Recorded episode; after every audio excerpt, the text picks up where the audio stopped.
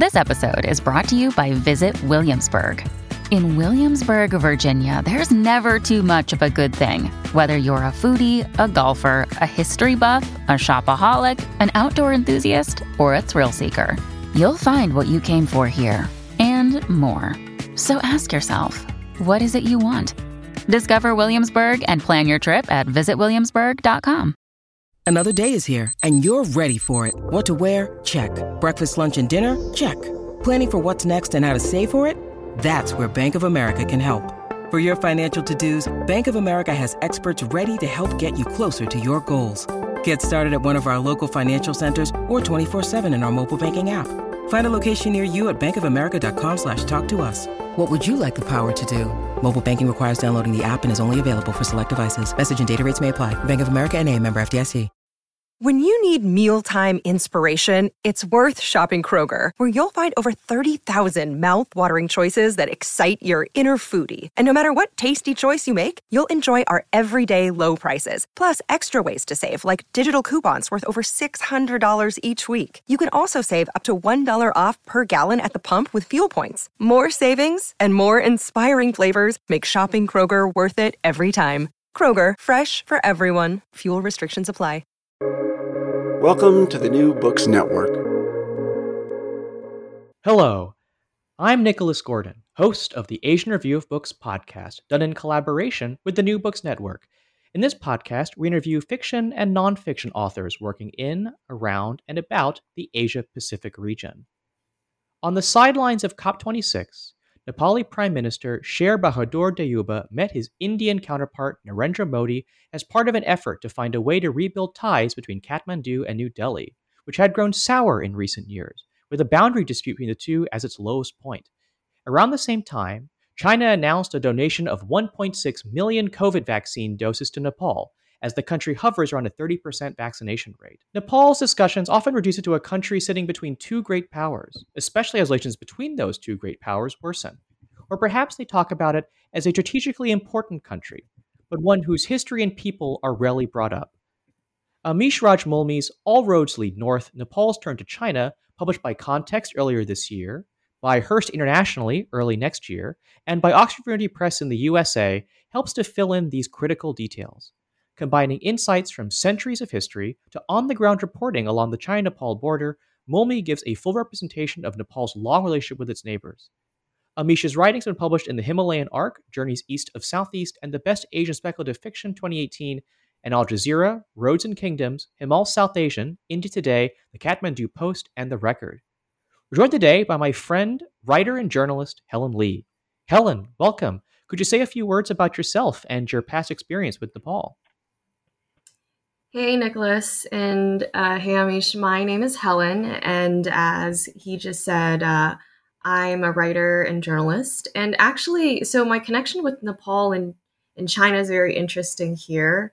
Um, I'm calling in from the States, but I was working abroad in Asia and traveling during the Spring Festival of 2020 when we all know what happened in 2020, which was that the borders shut down during COVID, and I became stuck in Nepal in February 2020, and I stayed there until August of 2021.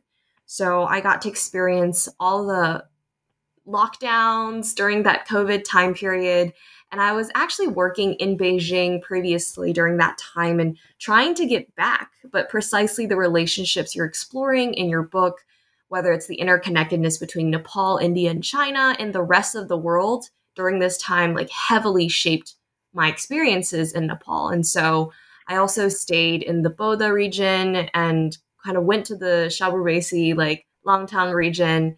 And I think what was really eye opening was that I saw the vaccination efforts during COVID. So what you're looking at, um, the relationship between Nepal and China, I feel like the historical and the modern day implications, I got to see some of that firsthand. And so I'm really glad to join this conversation and thanks for inviting me. Today, the three of us will talk about Nepal and China, what connects their countries, their economies, and their peoples. We'll talk about historical links, Tibetan exiles, investment, and what India thinks about all this. So, Amish, thank you so much for joining us today. My first question is a big picture one. how does Nepal figure into our conversations about international relations in Asia? Thank you, Nicholas. Thank you, Helen, for having me over on this show. I think that's an interesting question to begin with because the first the first question that like I mean in response what I would ask is how do you determine let's say importance in international relations, right? Like uh, if you were to say historically, Nepal has a history of old, let's say, uh, the civilization history is pretty old, uh, along with the, it developed alongside the Indo-Gangetic Plain, so that's there. But more interest, more recently, it is the oldest nation state in South Asia in its current form. Uh, it is also one of the oldest. Uh, uh, uh, there is, I believe, the UK has one of the oldest bilateral relationships with Nepal. Uh, since 1816 onwards. Uh, it is also a landlocked nation state that is, let's say, uh, since its very beginning, negotiating its sovereignty between two giant neighbors. And the Himalayas, of, of course, uh, form a major part of the focus of uh, the attention on Nepal across the world. But it's also been there in the geopolitical spotlight, both during the Cold War, before during the imperial era, and now. Uh, so what's happened is that uh, I would I would consider this uh, I would consider that Nepal's importance in geopolitical, let's say, aspects comes from these ideas. One is, of course, the the old imperial idea of what used to be a buffer state, let's say, between India and China, you know, to work as a let's say a security, let's say, barrier. So these sort of uh, concepts, these sort of like ideas, have been taken forward into the contemporary era. So, so I want to maybe get into some of the history of of Nepal and China. You one of the earliest chapters in your book talks about the the Newar traders in Tibet. You know, they're an expatriate community. They have their own privileges. They often have second families, and you talk about the laws that were set up to deal with those second families. But I guess how did that community arise? Well, see, I mean, if you if you've been to Kathmandu, you'll notice that a lot of uh, the old parts of the city display this sort of like unique, let's say, uh, arts and cultural style, architectural and cultural style that seems to be a mix of both the north and the south, or rather the Tibetan highlands as well as the Indo-Gangetic plains. And that's also because Kathmandu Valley developed as an entrepot between these two, let's say, uh, disparate civilizations historically. So what used to happen was that traders from the Gangetic Plains used to come up to Kathmandu, where in the Kathmandu's old markets, there used to be uh, these, let's say, bazaars, where traders from the north, from Tibet, would arrive with their goods. Uh, from Tibet, you would have salt, gold, wool coming in, yak tails. Yak tails was a major export at that time. And from, uh, let's say, uh, from the south, uh, grains, consumer goods, all these clothes and textiles, these goods would travel, travel, uh, be transported across the mountains. And alongside that, what we also saw was the, uh, the diffusion of uh, Buddhism as a religion. I mean, as as Tibet became, as Tibet grew into the Buddhist religion, and uh, in in its earlier centuries, what used to happen was that Buddhist teachers from India and Nepal used to go to Tibet and uh, take along, let's say, manuscripts, take along uh, uh, take along religious texts. And alongside that, uh, that dissemination of religion also allowed trade practices or a trade culture to be built up.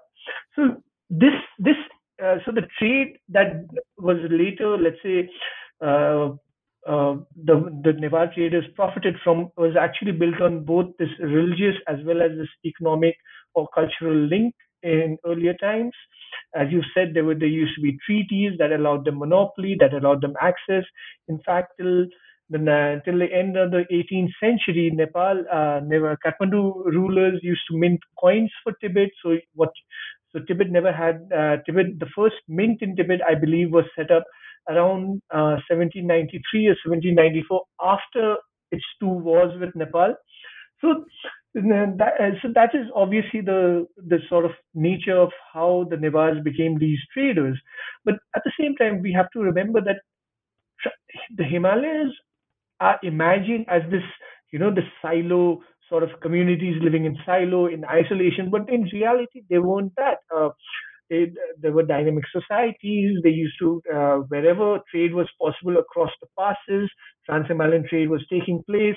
And this is not just in Nepal, this is across the Himalayan belt. And you had ethnic and cultural similarities, you had religious ties. So Kathmandu was essentially one of the primary centers of this sort of trade. Uh, I believe Almora in uh, Kumaon was one of the centers. Uh, uh in uh, further west, the British tried to develop Shimla as one such center through the Shimla Tibet Road. So there, there were many, many, and the British obviously one of the one of the earliest reasons why they were sort of interested in Nepal was this this sort of idea that oh if you could trade with Tibet and China over land, it would uh, profit them quite a bit. So that was one of the earliest, let's say, East India Company interests in the region as well.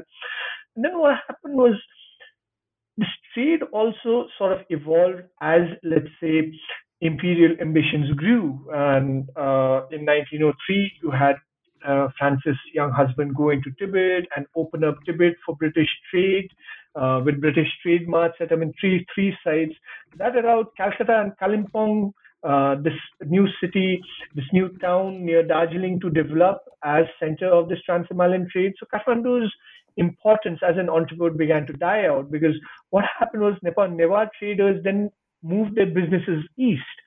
Uh, with the railways in India, it was easier to travel to Calcutta, buy goods there, and then uh, from there uh, shift the goods to Kalimpong by jeep, then take it over Nathu La in Sikkim, and thereon. So Kathmandu, the importance of Kathmandu began to die out after, let's say, the early years of the 20th century in this trans-Himalayan trade.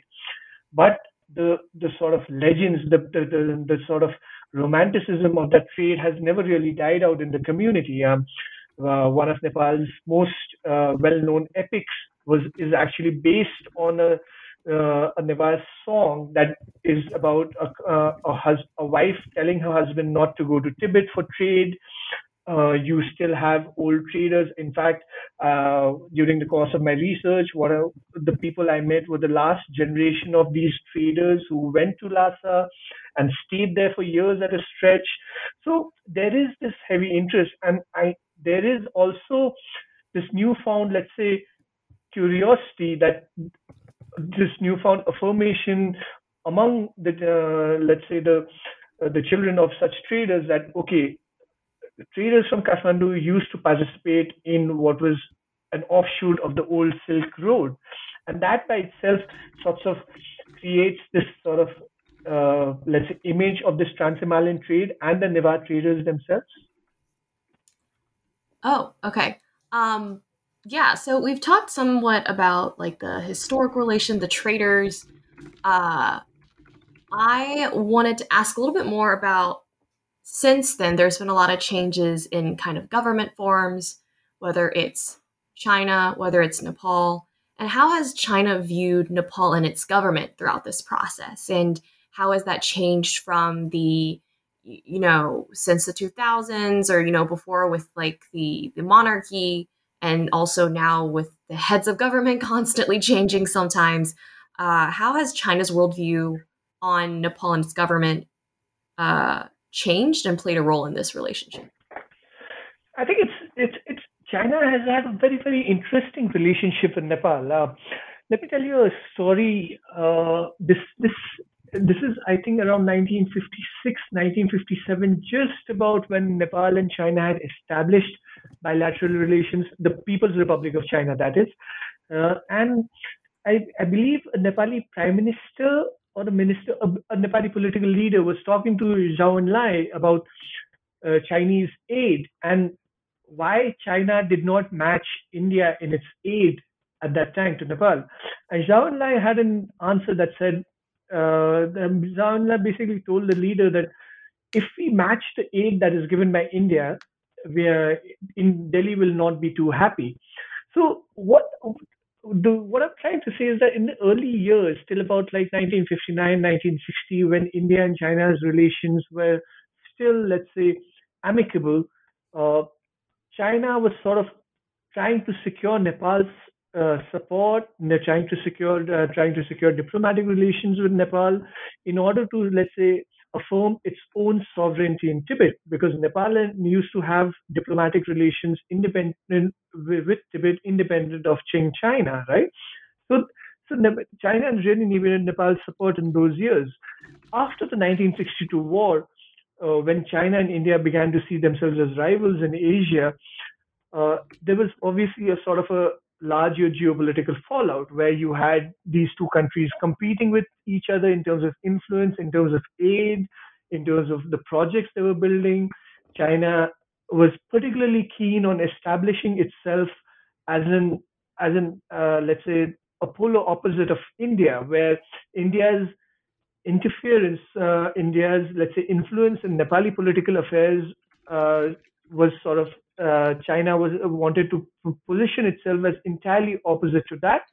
So basically only interacted with the kings, with the monarchy, with whom they had a very good relation. In fact, um, King Birendra of Nepal, I believe, was the first non uh, first head of state to visit Tibet after 1950.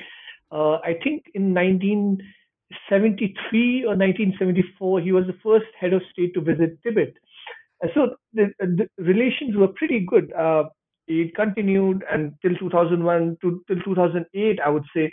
Uh, China had engaged very, very heavily with the monarchy and in Nepal. Uh, on the other hand, like I mean, India's relation, India, while it dealt with the monarchy, it also dealt with the political parties. India was seen as sort of engineering democratic change in Nepal through the 1990 revolution. So there was a sort of a, let's say, push and pull between these two countries. What happened in 2008 was that Nepal turned into a republic, and with the monarchy gone, China suddenly found itself, let's say, uh, without its permanent friend in Nepal, right? And it, it definitely, it, then it started reaching out to other political parties. Uh, the communists, uh, the Maoists were the, one of the first, uh, I believe, uh, Maoists when even when they were fighting the guerrilla war um, in Nepal, they were they had tried to reach out to China at that time, but China had refu- absolutely refused to deal with them because uh, they were in fact so close to the king. And I, I think in 2001 or 2002, the Chinese ambassador called the Maoist bandits who were, let's say, I believe the term was besmirching Mao's name so they, they didn't look at the Maoists in very high regard. But after 2008, all of this changed. So 2008 is also when we see, let's say, this sort of change in tack in how China, let's say, establishes itself in Nepal because you see the post there is a post-conflict transition and China sort of uh, realizes that all right if it uh, there is there is a quote by the Chinese uh, foreign ministry official in which he says China cannot keep its head in the sand any longer in Nepal uh, after 2008.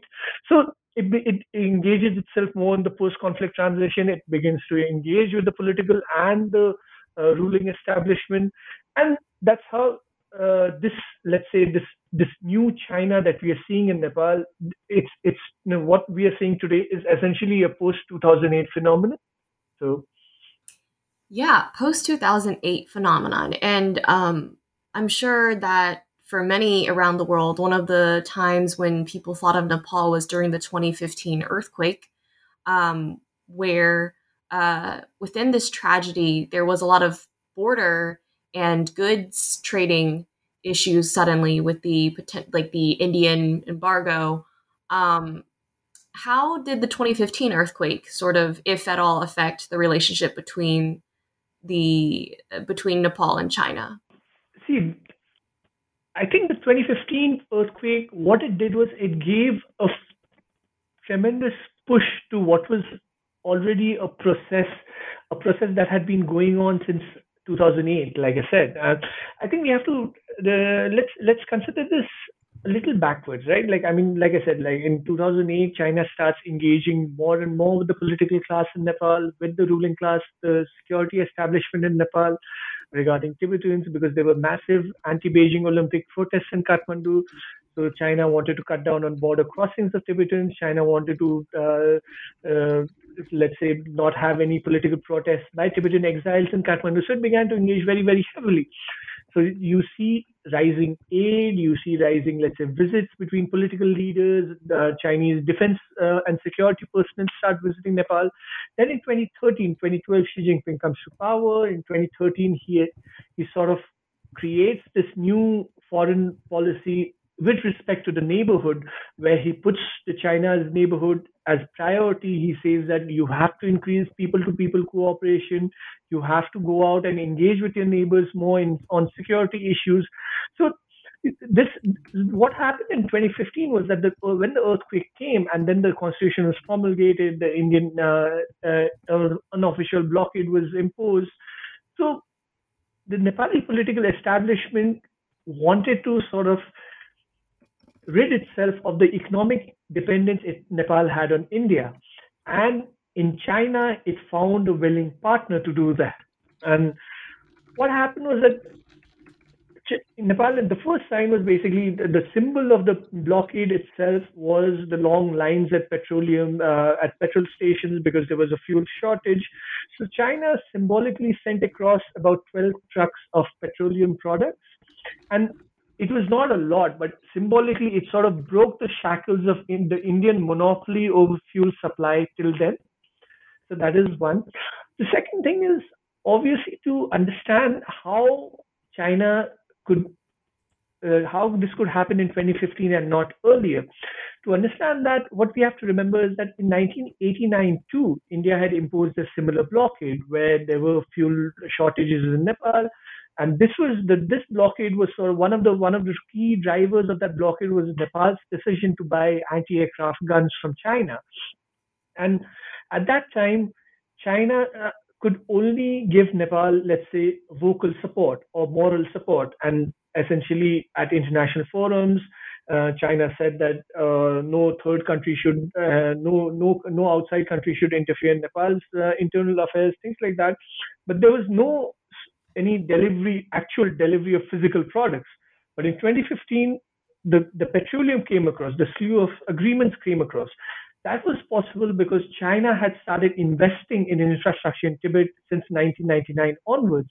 And that investment in infrastructure, that infrastructure, new Tibetan infrastructure, allowed China to send the petroleum products and be confident that it could emerge as an economic alternative to India in Nepal, so post the 2015 blockade. So,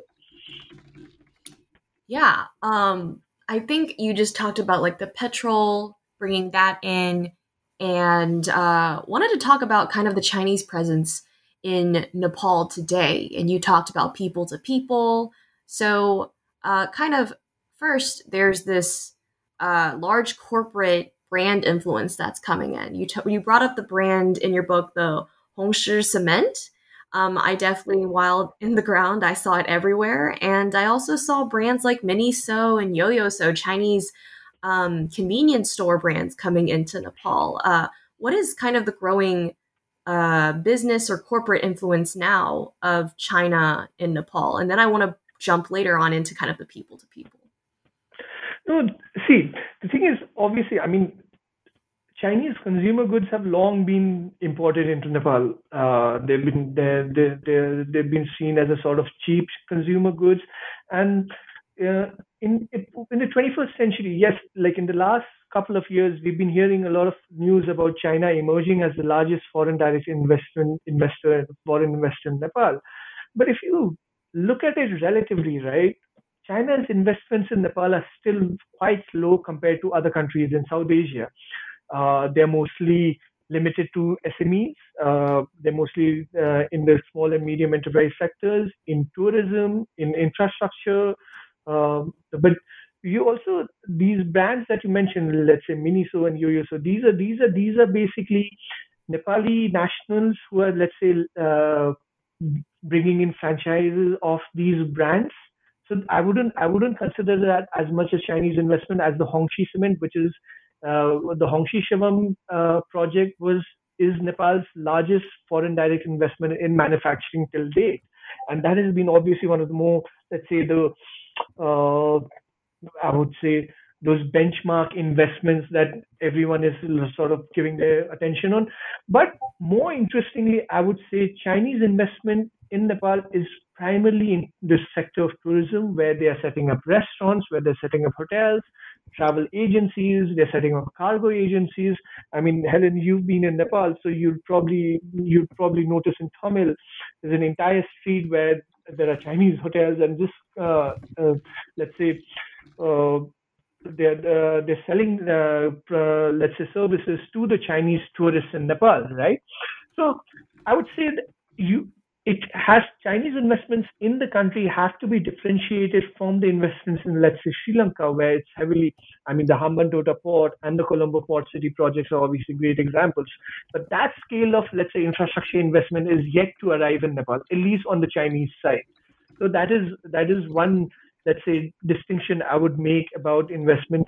The other is there is the Chinese let's say that the investment a lot of investment of China is also in in the form of loans let's say or let's say through uh, contracts uh, let's say construction contracts for example recently I was traveling to the upper Tamakoshi hydropower Nepal's which is uh, Nepal's largest hydropower. I'm not exactly sure. I think it's about like 450 to about 600 megawatt. I'm not exactly sure how much, but there I believe the Chinese uh, a Chinese company was the lead physical contractor. Uh, so you also have uh, in Rasuwa uh, near the near another border where you have the Chinese companies building a tripod. You have Chinese companies building a hydropower, the road expanding the road you have Chinese companies who picked up mining licenses, who are exploring for petrochemicals. So it's it's there, but I wouldn't. Uh, yes, for by the Nepalese scale, by the Nepali scale, yes, it's significant amounts of investment. But if you look at it relatively in terms of South Asia, I wouldn't say it's still reached the level of even a Sri Lanka at this moment. Uh, oh, okay. Um, yeah, thanks for kind of making the distinction between the Hongshi and the the what you talked about with Nepali uh, business uh, people going and kind of bringing these franchises in. Um, I kind of wanted to like touch on your point on tourism and uh, what that does with socioeconomic mobility. So, fascinating thing that I noticed when I was in Pokhara, um, which is a pretty big tourist hub, is that I was uh, trying to shop for some goods, and I noticed in certain cashmere shops in Pokhara, there are mostly men who are from the Kashmir region bringing in products for Pokhara because there's a demand for it. And then they had girlfriends who were from China, um, from potentially third tiered cities. And because Nepal and China have a very flexible visa system, um, they were also kind of doing business in the Pokhara region too. And um, I just found that to be such an interesting phenomenon because it it shows a story of socioeconomic mobility for people across the region. And so when you talk about people to people relationships and tourism and less of the corporate, but more of like the the, the individuals making these decisions who stands to sort of benefit socioeconomically because i see a lot of mobility people taking like chances here I think uh, that's a see. Obviously, the you the story about Kashmir, let's say Kashmiri traders with Chinese girlfriends or spouses. I'm not. Uh, I I'm not really sure about that because I haven't really explored into that. But uh, let me tell you a very interesting story about a Chinese man who comes from, uh, I believe he comes from Sichuan, and he came to Pokhara in 2007, 2008 as a tourist. And he sort of, I mean, he, he liked the place. And at that time, there were very few Chinese businesses in the country. And he just asked a couple of uh, the Chinese restaurants that were already in Pokhara that, you know, is there any, do you think there is any potential? And the restaurant owners told him, why don't you start farming? We don't, we, we lack for Chinese, let's say, vegetables, we lack for Chinese rice. And that man, he started leasing out a, small portion of land to the north of Pokhara and over a period of time, uh, because now the Chinese uh, are also building the Pokhara International Airport, Chinese tourists were coming to Pokhara quite a lot because there was this film Up in the Air. There was a Chinese film called Up in the Air that was shot in Nepal. Uh, it was shot in Kathmandu, Sauraha, Chitwan, and Pokhara. And essentially, the film ends with the the lead uh, and the lead actress sort of paragliding, and paragliding became this big trend. And a lot of travel agents who, in Pokhara I spoke to who told me that the Chinese, whenever they come, the first thing they ask is about paragliding. So that sort of cultural impact that we see. So this, and this Chinese farmer, because of all of this, today he loans, he leases out about 10 hectares of land and he is growing rice, he is growing uh, lettuce, he's growing spinach, he's supplying to the Chinese airport, uh, the Chinese uh, built airport, the Chinese restaurants in town, and he's essentially, I mean, he, he's a Chinese businessman who's in Pokhara, and he speaks in Nepali. He he has local friends. So that's sort of that's uh, the mobilities that you're talking about. Obviously, the more you engage with the people of let's say two countries or cultures, mobilities will always happen, right? I mean, historically, as we saw, I mean, the, the whole idea, or rather, the whole one of the outcomes of trans-Himalayan trade, as I said earlier, was this mobility that you saw between Nepalese and Tibetans, between ethnic groups that were close to the Tibetans, so I, I, that that is obviously there. As as to the benefits, I think again, I would make a distinction here between the Nepali people who are sort of competing with the Chinese in sectors such as tourism, you know, in sectors in let's say in travel industry, things like that, and Nepalis who are benefiting from Chinese, let's say, investments or let's say investments that create local economies around their own, let's say an airport or a hydropower project. So both, I believe that both groups will have different, let's say, perceptions or perceive the benefits of Chinese investment differently. Uh, I know that smaller Nepali business owners, especially in the tourist districts, do sort of have issues with Chinese businesses coming in because Chinese businesses uh, find it easier to set up. Uh, Chinese businesses require relatively less amounts of investment compared to Nepalese, and they are willing to pay higher rents.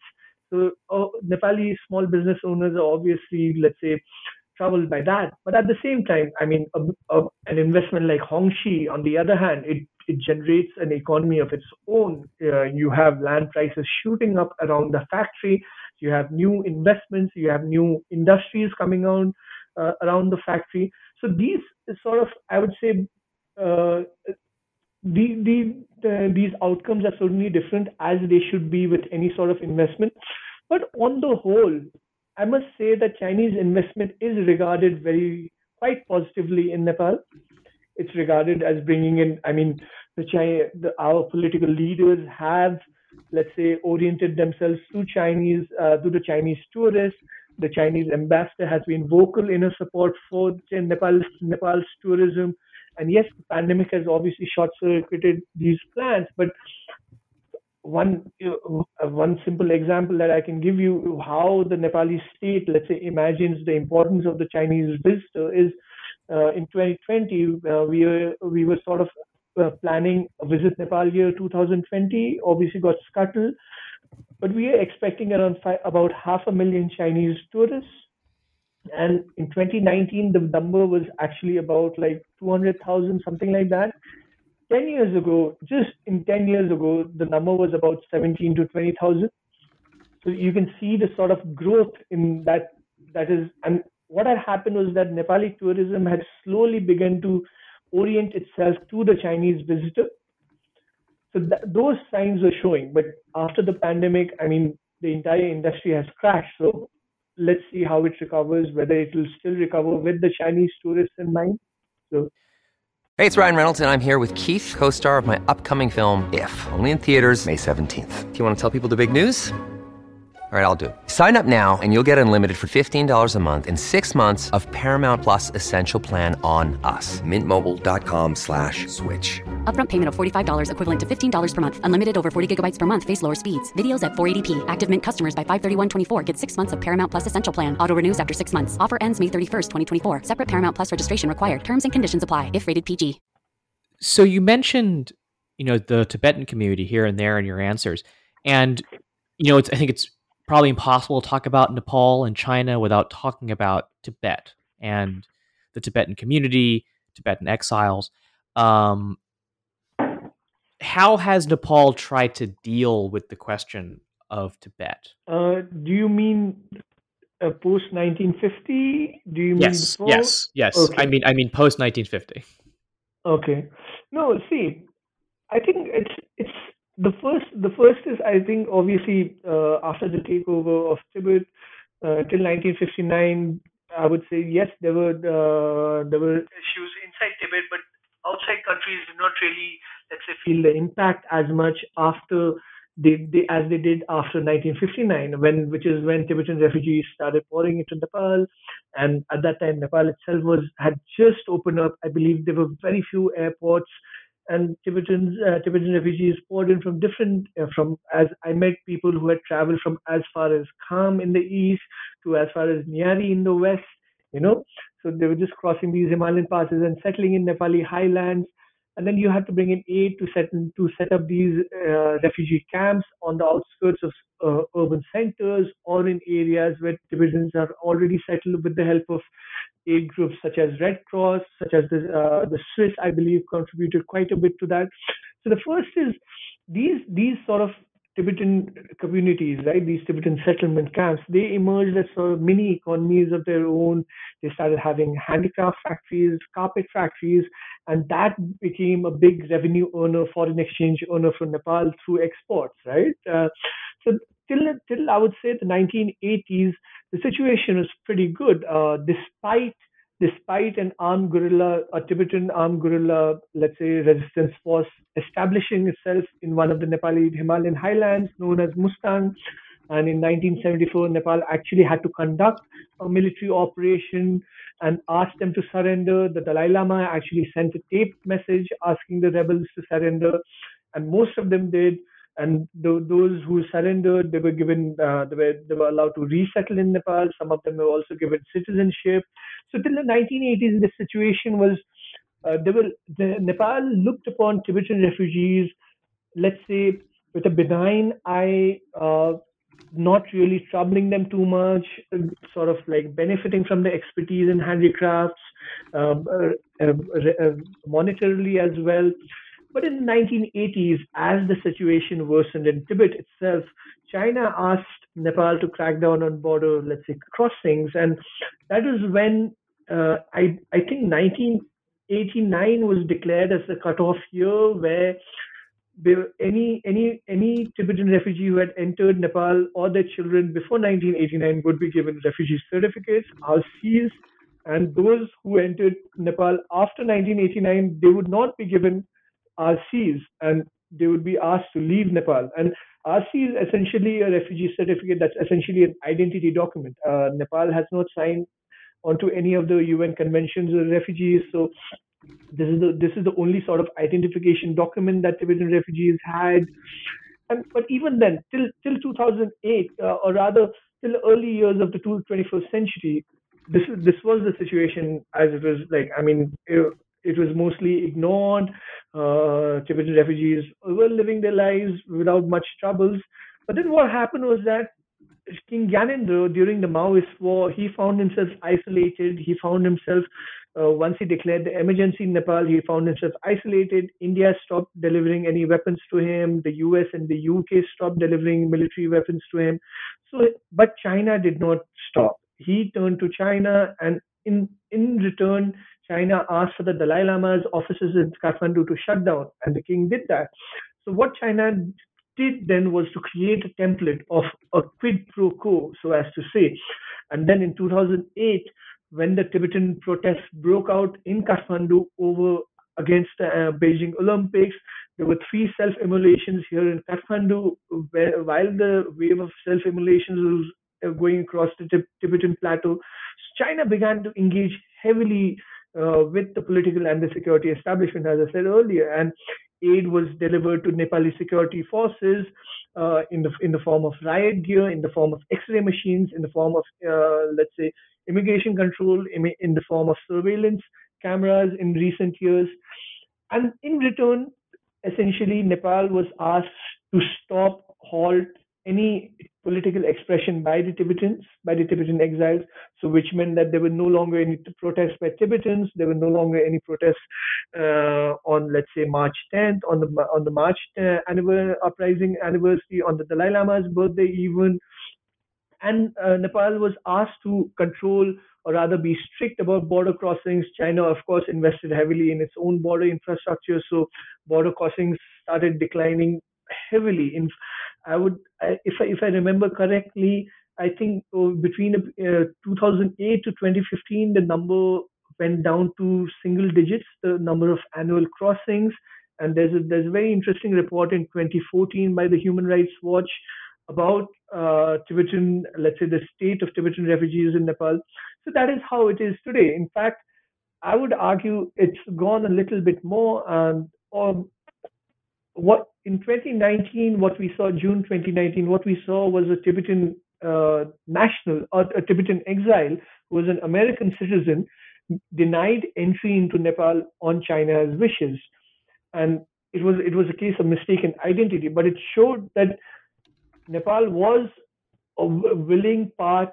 Uh, Nepal was willing to allow, let's say, Tibetan exile expression to die out, to let's say be suppressed, in favor of its relations with China. Nepal has always been in favor of the One China policy. Nepal, this the One China policy is repeated in every joint statement.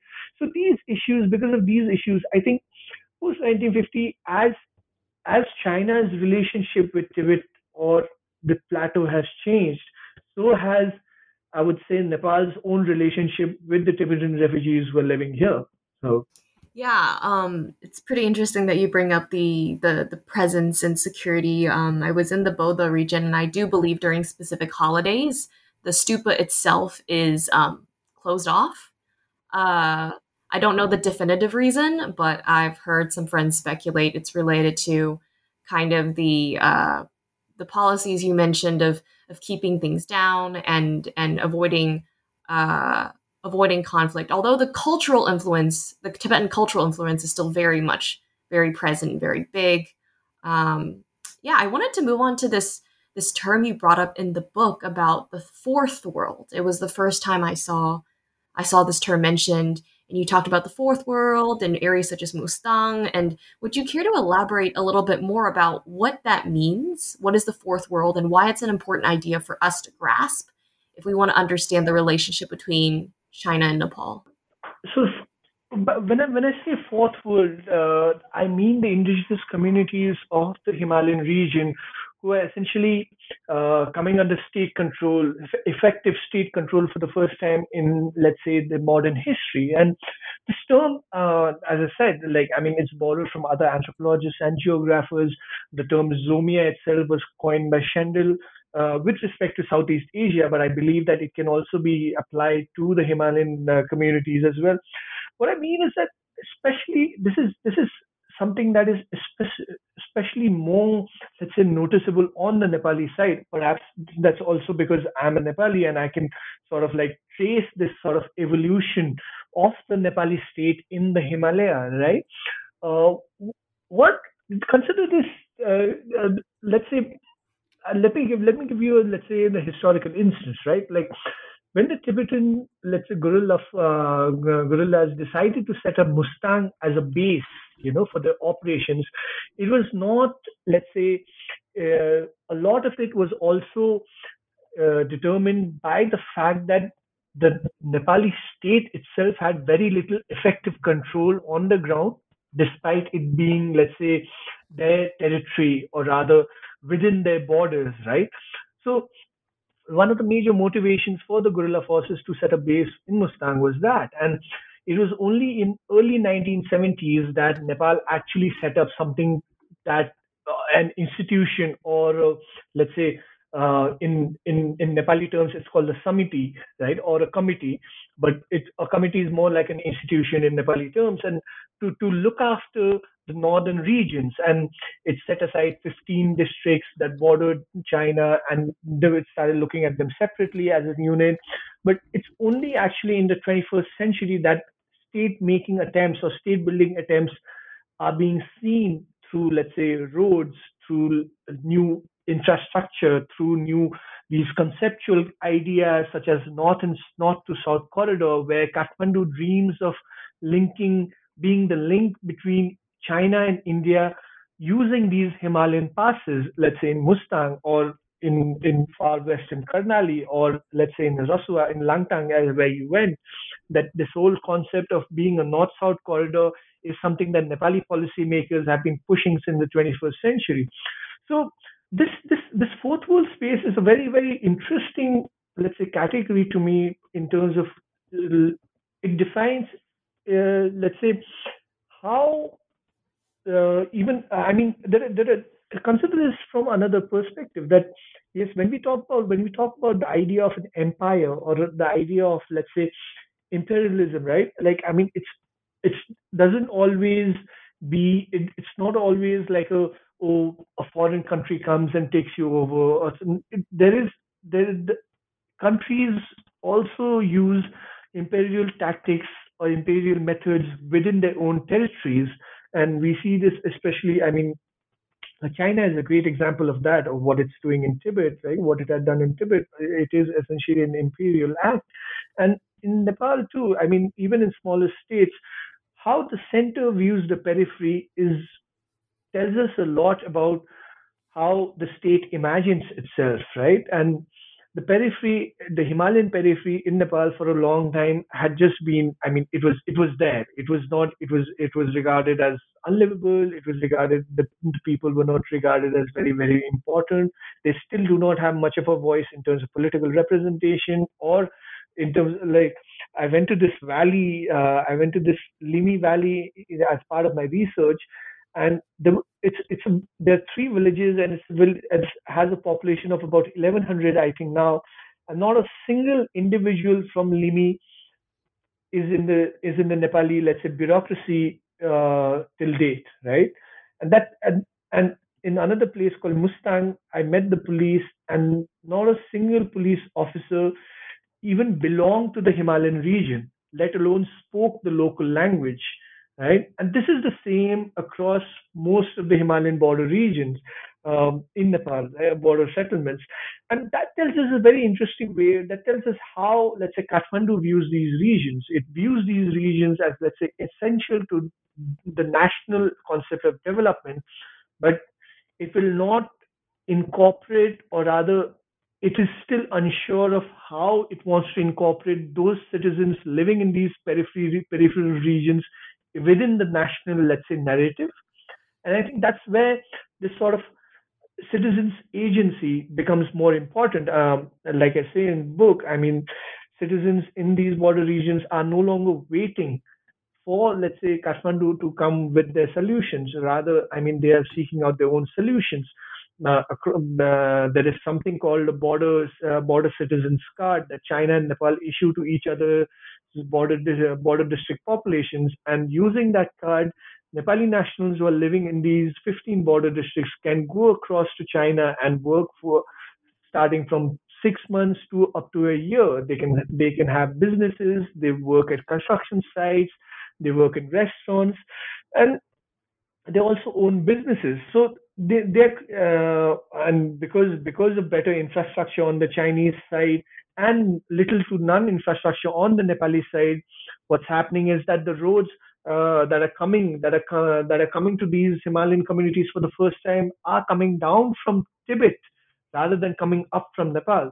So that's the same in Limi. You have that you have that same situation in this area called Dolpa in Mustang. So uh, in in many many ways, and uh, finally, obviously, these border communities also depend on China for the subsistence in terms of let's say food supplies because uh, in the Himalayan in the Trans-Himalayan region the, the ag- agricultural output is not uh, sufficient to last a year so they have to have food supplements food grain supplements. And before the pandemic uh, uh the Limi where I was uh, where I visited was entirely dependent on China for food imports. And post the pandemic because China has shut down the border since two years, there's been a food shortage in the Himalayan regions. Just about two weeks, about a week ago, uh, uh, locals from Limi crossed a snow snowed-in pass and came to Kathmandu to make the point that we are there is a famine going on. We don't have anything to eat, and the Nepali state was just today uh, it airlifted helicopters, it airlifted supplies via military helicopters. So that is the situation as it is as it stands now, and that's where this concept of the fourth world comes in. That how do you, want to bring these communities in as part of your state, but how do you do that? What are and the dilemmas that you face as a let's say uh, least developing country as let's say somewhere as a country that does not have the resources but wants to create this this narrative of development right? So yeah um you brought up kind of these different uh border communities and what their firsthand experiences are in your book. And i wanted to ask how did you decide what, the approach to this book in your writing? Because it combines kind of the historical archival research and you also have your personal visits these stories of individuals and how they benefit from china nepal relations. Uh, how did you kind of come to this writing style as as your your book writing approach?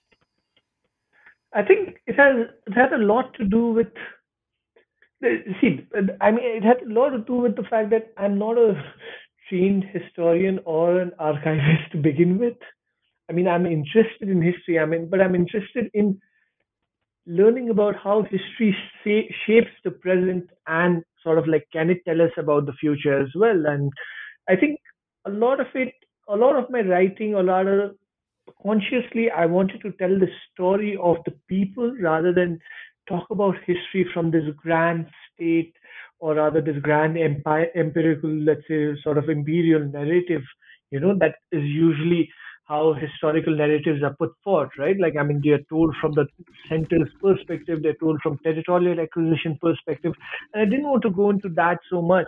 I, I think it, a lot of it is obviously personal, let's say, choice, but it's also about, like we discussed at the beginning, that I wanted to tell the story of how history affects the common person, you know? Let's say, I mean, we we rarely give a thought to how, let's say, state policies, uh, policy making choices, policy making decisions affect the person on the ground. And that was one of the things, that was one of my prime motivations when I started writing this book. And I think the second, the second thing was, of course, that it, it, it was possible for me to see this evolution, you know, see this, let's say, change or rather change, see this notion of how the Himalayas themselves have been, let's say, imagined in the Western world or in generally in literature, in let's say, uh, in in popular culture as this sort of like romanticized place, but there is rarely a thought given about the communities who live there. There's rarely a thought about. I mean, of course, I mean, I, I, there is a lot of let's say attention given to Tibetan Buddhism, and it's let's say esoteric and sort of those practices but there's little thought given to the communities or its historical evolution on how the communities interacted with each other. Like I said, like I mean, to imagine the Himalayas as this sort of silo, as this collection of isolated communities is, is entirely, I would say, one of the uh, biggest historical errors in how we view the mountains. Because, I mean, we know that cultures are never, let's say, uh, they they they they evolve they they sort of communicate with each other they sort of like exchange goods they exchange thoughts ideas with each other.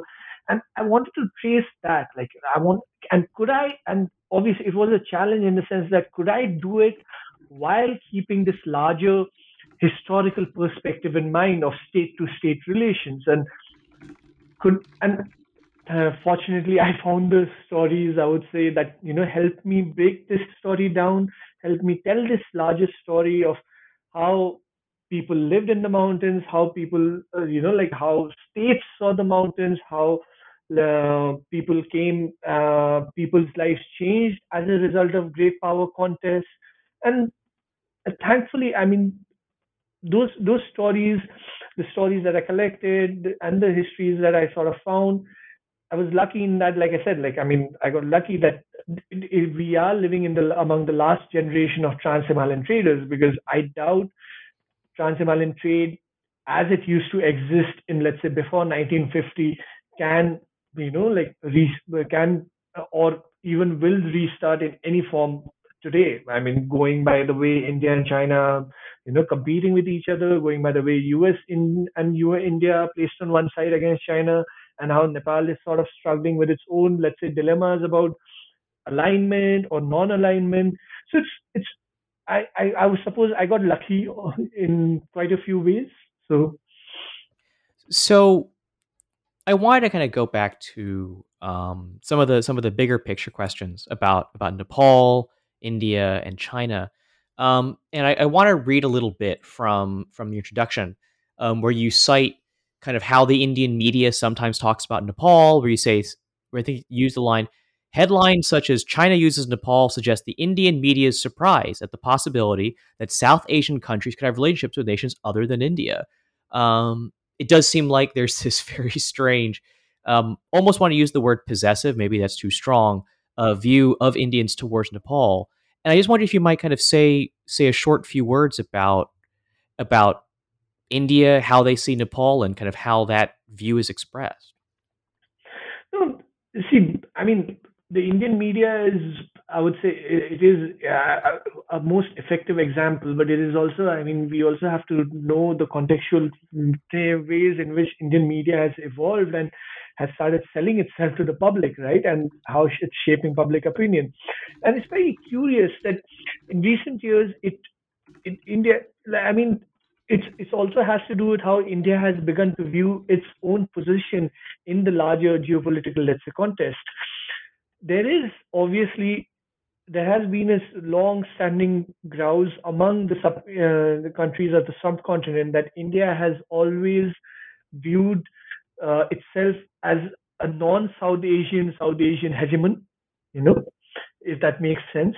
I mean, it, it, it likes to consider itself as a South Asian hegemon, uh, as a South Asian leader, but its views are, its eyes are pretty much oriented towards the West or towards Europe and Western, let's say the Western civilization.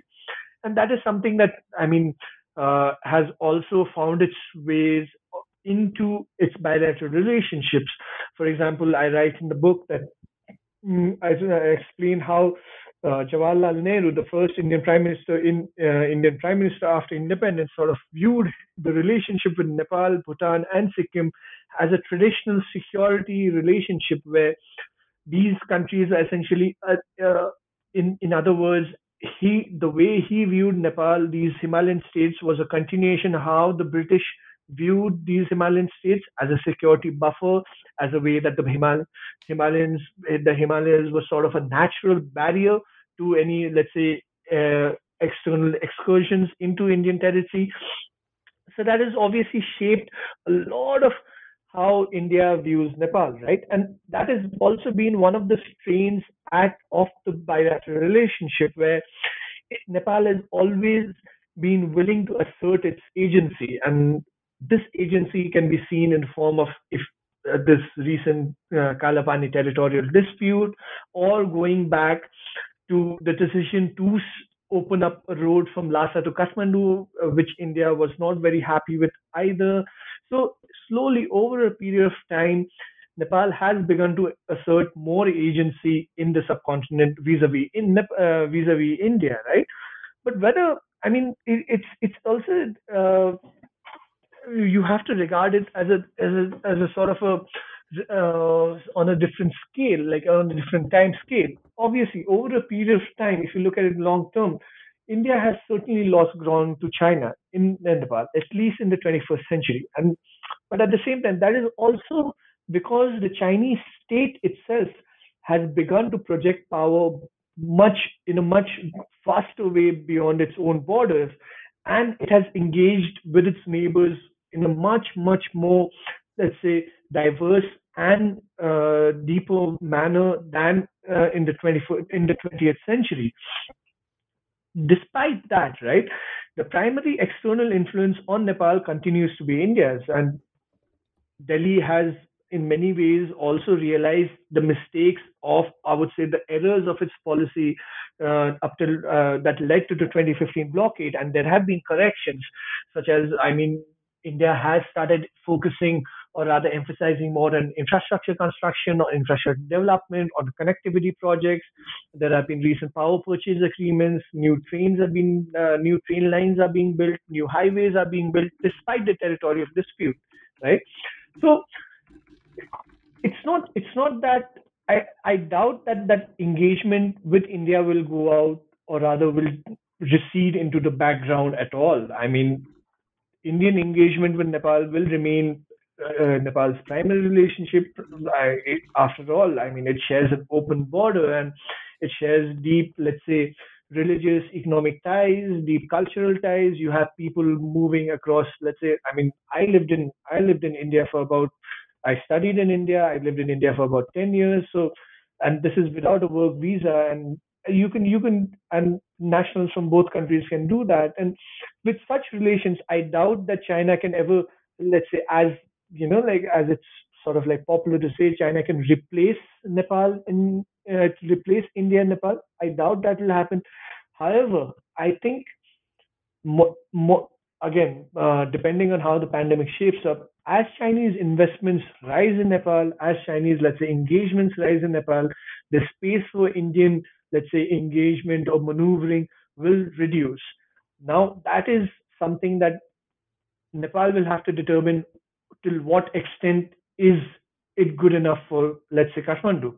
You know, it it will be a question. It will be a question that Kathmandu will have to determine, answer for its, itself. It cannot be left to the whim of, let's say, uh, a leader's choices, per, personal or particular, let's say, professional choices, or any particular alliances choices, an ideological choice, because, uh, quite frankly, I mean, Nepal does not Nepal says that it pursues a non-aligned foreign policy, but that non-alignment is not really clear. How is it defined? Whether it just means not being part of any security alliance, or or if does it mean more? I mean, we are seeing that with the current debate around the Millennium Challenge Compact, uh, Millennium Challenge Corporation Compact by the U.S., which is a 500 million dollar grant that Nepali, let's say there's a massive discourse, de- debate here about whether it will turn Nepal into another Afghanistan, as its detractors say. So that's the thing. I mean, I think a lot of a lot of this, let's say, idea about India and Nepal or China and Nepal, I think will have to be determined by Nepal on its own terms. It has shown that Kathmandu has definitely shown an agency in and a willingness to do so but can it do so in a time of great power contest? That remains to be seen. So great. So one last question before we wrap up. It's you wrote this book during the course of three years, and I I did see in the book you mentioned COVID nineteen, so it does exist in this book world. Um, what's happened uh, within the Nepal, India, China sphere since you finished writing your book, and how do you kind of see the pandemic impacting that future? That's our last question. So, so that's a curious question, and I'll answer it in two ways. Okay, and that's a paradoxical way because a lot has happened and a lot has not happened as well. So why why I say a lot has happened is basically uh, if you've been following Nepali politics, I mean we've had another change in government. Uh, we had something called the Nepal Communist Party, which was a merger of two communist factions, the Maoists and another mainstream communist, that was said to be, uh, let's say, uh, engineered by the Chinese themselves, because the Chinese Communist Party had built up uh, fraternal relations with the Nepal Communist Party. Uh, Xi Jinping thought had been imported to train NCP cadres. And Oli, uh, at that time, Oli was the prime minister. He had been, let's say, showing himself favorable uh, to favoring Chinese, let's say, engagement in visibility and investments in the country. This is before the pandemic, right? And then when the pandemic struck, uh, the first thing was obviously there was a there was a territorial dispute with India, and this is when that headline of China uses Nepal came up in Indian media, and there was a territorial dispute with India. So things seemed to be going China's way, where you know India was losing ground in Nepal, and but suddenly what happened was that Oli started bickering with two of his party rivals, and that domestic discord essentially found its way into foreign relations, where despite the territorial dispute, Oli started warming up to India. The Nepal Communist Party eventually split. China sent its people down to uh, Kathmandu for a week, within a week uh, of the split to determine whether the split was permanent, how it would affect relations, you know. And you, what suddenly there, there seemed to be this sort of analytical, let's say, uh, diversion or this analytical, let's say, belief that India had started gaining ground in Nepal because Oli had suddenly veered towards India and that sort of a thing.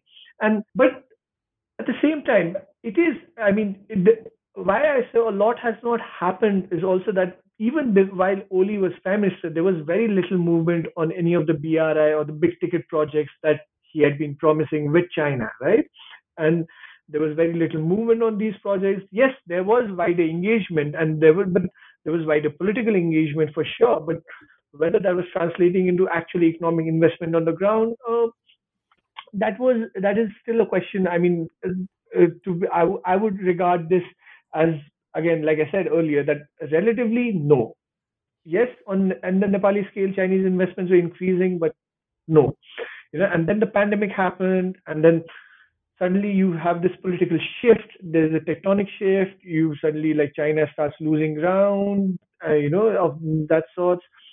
But then with all this vaccine diplomacy, you know, like China starts giving vaccines, India's vaccines stop coming being exported to Nepal, and so it's it's it's a kind of a curious thing uh, where, on the face of it, there isn't too much happening. I mean, China is pretty much going about its ground. There's a new government. China seems to be okay with this government. There is day to day. I wouldn't say day to day, but there is there are engagements between the uh, between the Chinese mission and the political class here. Just recently, there was a let's say there was a there was a uh, in, interaction between uh, the Chinese uh, the CCP and uh, three Communist Party leaders of Nepal. So that sort of engagement is happening, right? India also seems to be pretty comfortable, like in the sense that the way you know the uh, way relations are being developed with this new government, and so it seems to be pretty calm on the surface. But under the surface, like I said, like I mean, nothing really seems to be happening, at least in terms of Chinese investments. The, the, with this political shift, you have, like, I mean, you have vaccines coming in, but beyond that, there is little else that is coming in from the north. At least China has closed down its borders for two years. Nepal has been unable to convince uh, China to open up the borders even for trade, and the two trade the there are there were two trade crossings. One of them is completely shut. One of them is just like barely open at a bare minimum. Nepali traders have been complaining that uh, they haven't been receiving goods on time, but Nepal has been unable to convince China to open up. And I just told you about the food security issues. So these things are obviously happening. So on one hand, like I mean, one could argue that China is indicating or China has indicated its preference for communist governments in Nepal, right? Uh, through its, let's say, uh, the CCP's fraternal relations, through ties like that. But on the other hand, I mean, does does that mean that China has completely withdrawn itself from Nepal? I doubt that is true. I mean, uh, we know that Chinese ambitions have risen across the world, and I doubt there will be a situation where we can say that, oh, China has withdrawn itself completely from Nepal. So I think right now it's it's a, it's a curious time because the pandemic is also making the weaknesses of the Nepali state quite evident. I mean, the border asymmetries are much much clearer, both on both the northern and the southern borders. Through um, so, it, how Uh, things will shape up post the pandemic. I think it is something that will be a very, very, we are at a curious juncture, I would say, in South Asia on the whole itself. I mean, you have India and China fighting of uh, rather pretty much they fought each other in Galwan in June 2020. So you have that conflict happening. You have, let's say, the US also coming in with its little, let's say, the Indo-Pacific and this other, let's say, alliances. You have China shoring up its border infrastructure uh, creating new border villages and allowing creating new land border laws. So it's an it's an interesting time to be. But how it will shape up, that that is something that is still, I would say, the, those contours are still difficult to see immediately. So, so I think with that, thank you for listening to interview with Amish Raj Mulmi, author of All Roads Lead North: Nepal's Turn to China. Amish, I actually have one more question for you, which is, uh, where can people find your work, and what's next for you? So the book is right now only in South, available in South Asia.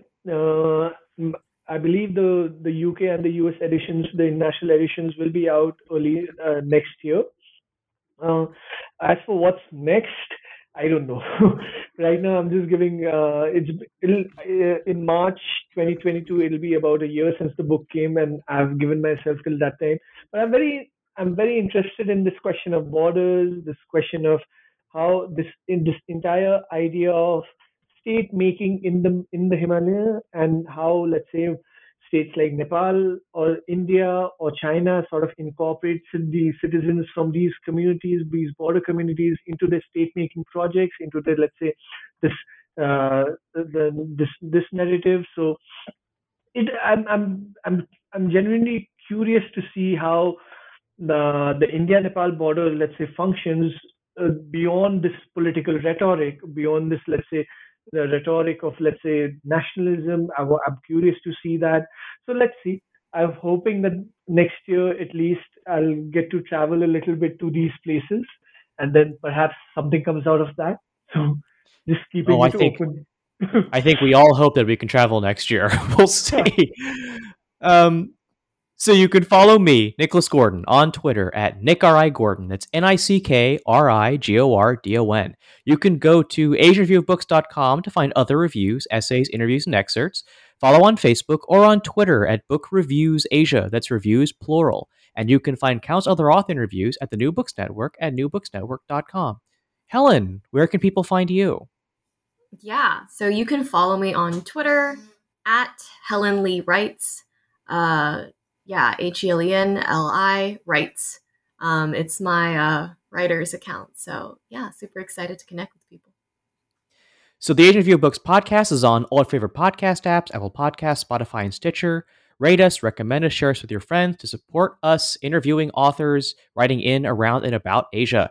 Next week, join us for an interview with James Kelly Morningstar, author of War and Business in the Philippines, 1942 1944. Um, but before then, thank you so much, Amish, for joining me today. My pleasure, Nicholas. Thank you, Helen. Thank you, Nicholas, for having me over.